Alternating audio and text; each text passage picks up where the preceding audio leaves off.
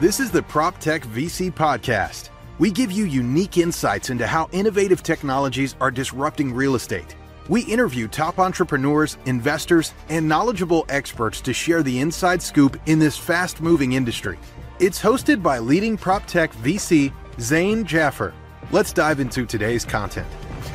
On today's PropTech VC podcast, we have a legend, David Selinger, one of the co founders of Redfin and now a founder at Deep Sentinel. And I actually invested in David's recent startup, Deep Sentinel, through my family office. So, David, it's great to have you. How are you doing?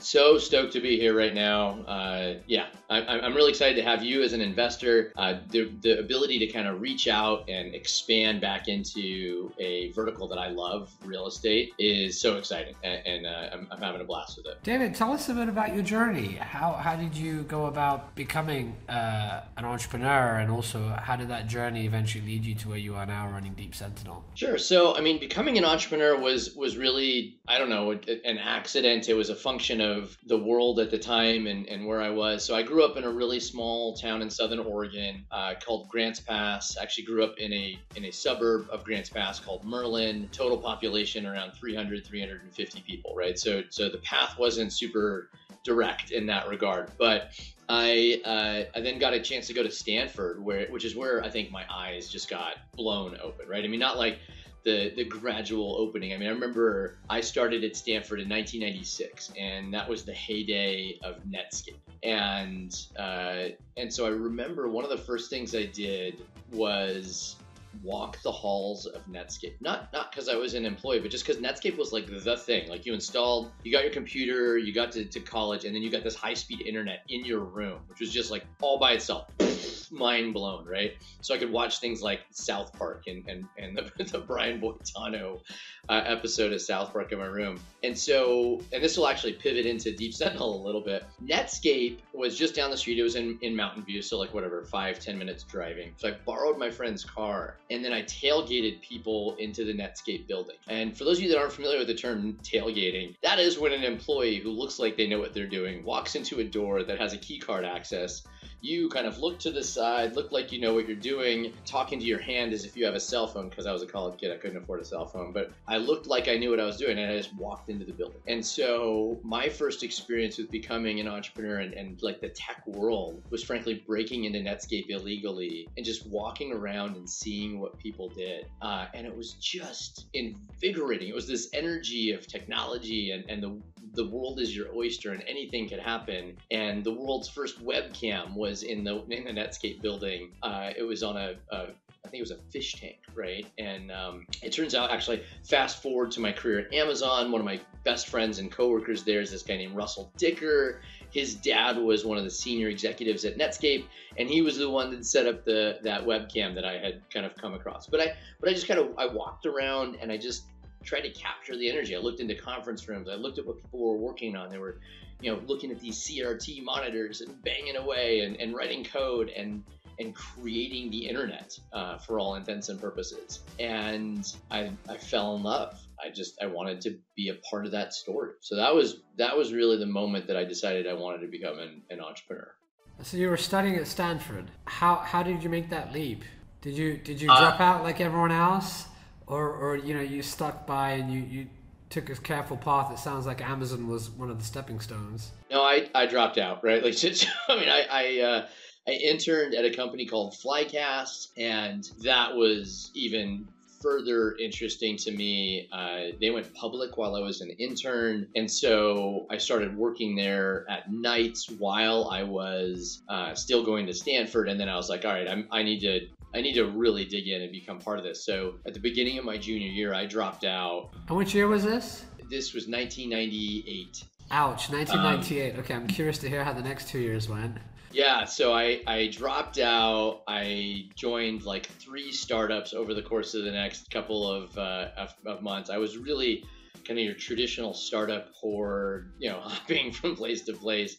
I went to uh, Flycast full time for a bit. I went to a company called the Dolores Group, which was a bunch of MBAs out of Stanford, which is kind of the dream at the time. If you could get MBAs from Stanford, you could raise money. And sure enough, we did. We raised money from like Heidi Roizen and all the super amazing people at that time. And then uh, but like a group of MBAs frequently does do, it had a lot of dreams and a lot of ambition and, and, and ideas and, and not that much execution, unfortunately. And I learned the value of execution at that company. And then I went back to a company that was started by a bunch of my friends called Flycast. And that was a mobile application layer game, uh, sorry, mobile application layer company doing what was called ASP, uh, cloud. Compute in uh, the internet for multiple customers and it, what eventually became SaaS. Was a little bit too early on mobile, was a little bit too early on SaaS, but really gave me the idea for and, and, and that flavor for what hyper growth could look like. Um, as you mentioned, I did end up going back to Stanford uh, to go to Amazon. I finished my degree right after the dot com crashed. Um, I actually joined. Did you uh, did you finish it because of the dot com crash, where you know you realized if you go back to school and get a you know, I don't want to keep golden parachute, but a backup plan. No, uh, I actually worked full time while I was at school too. Um, I just it, it, felt like the right time to do it because the opportunity cost externally was lower because I'd already I, would actually joined a company called Dutch Brothers, which is a coffee company. It's a traditional coffee company. Uh, it's an awesome one. If you don't know Dutch Brothers, like take a look. You can watch some cool stuff about the CEO who was on Undercover Boss a few years ago.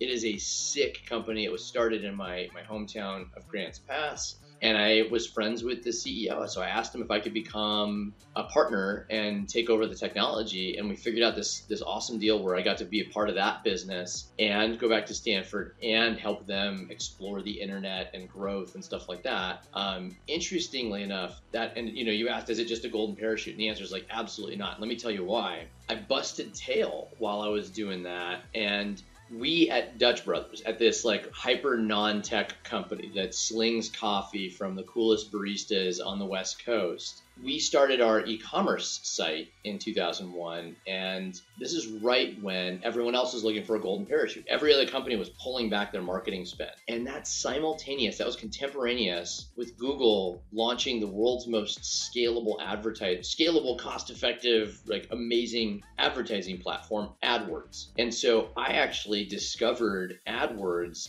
at dutch bros and i was paying a dollar fifty, two dollars a lead for people to buy five hundred dollar coffee makers and converting them at like fifty percent, making hundreds of dollars hand over fist. And um, so, so like it sounds like the story of a golden parachute, but it, you know, in a lot of ways, like when you when you peel back the the onion, it was not. I was I was leaning in in every possible way. I was and, and, and I was leaning into Dutch Bros. I was leaning into to Stanford. It was so awesome to be there. I was taking 20 units a quarter. I was meeting every Nobel laureate that Stanford had to offer. Like I was, I was 110%. And and you know, if there's kind of a theme of my life, if you did a reference check on me of anyone with whom I've ever worked with at any point in my life since I was 6, intense would probably be the first word that comes out of any of their mouths. Whether they like me or hate me, love me, you know, or or, or just tolerated me, intense. And so I was doing this at Dutch Bros. I actually had a nonprofit I was running at the time, and I was like 100% all in at Stanford. And, um, and, and, and how I'll tie this to Amazon.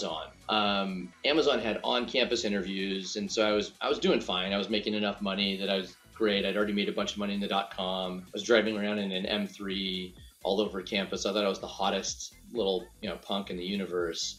Um, and uh, and so I went to this Amazon interview, and I'm sitting across from this guy named Neil Roseman. He's the, he's the VP of kind of consumer at the time.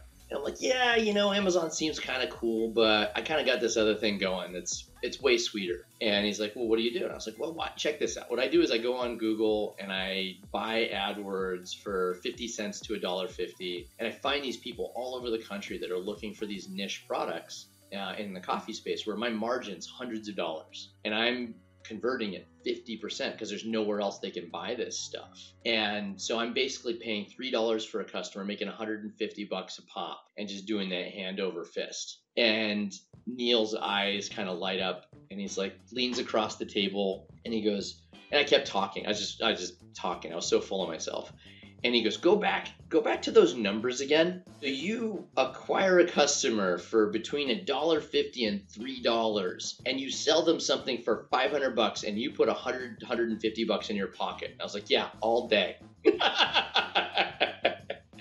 and uh, and that interview became the the business justification for a project that became Orabamba, which became the very first hundred million dollar customer of Google.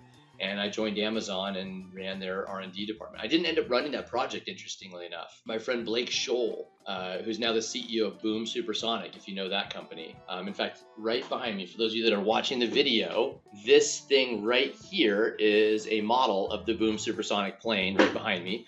Uh, so uh, Blake ended up running that project and that was the first $100 million annual spend that Google had ever achieved on AdWords. So this little, and again, like just a long answer to your question about the golden parachute, but this little tiny coffee company in Oregon ended up changing the trajectory of Amazon and Google. How's it about them apples? That's crazy. And how, how, how did you jump from that to uh, Redfin and Deep Sentinel?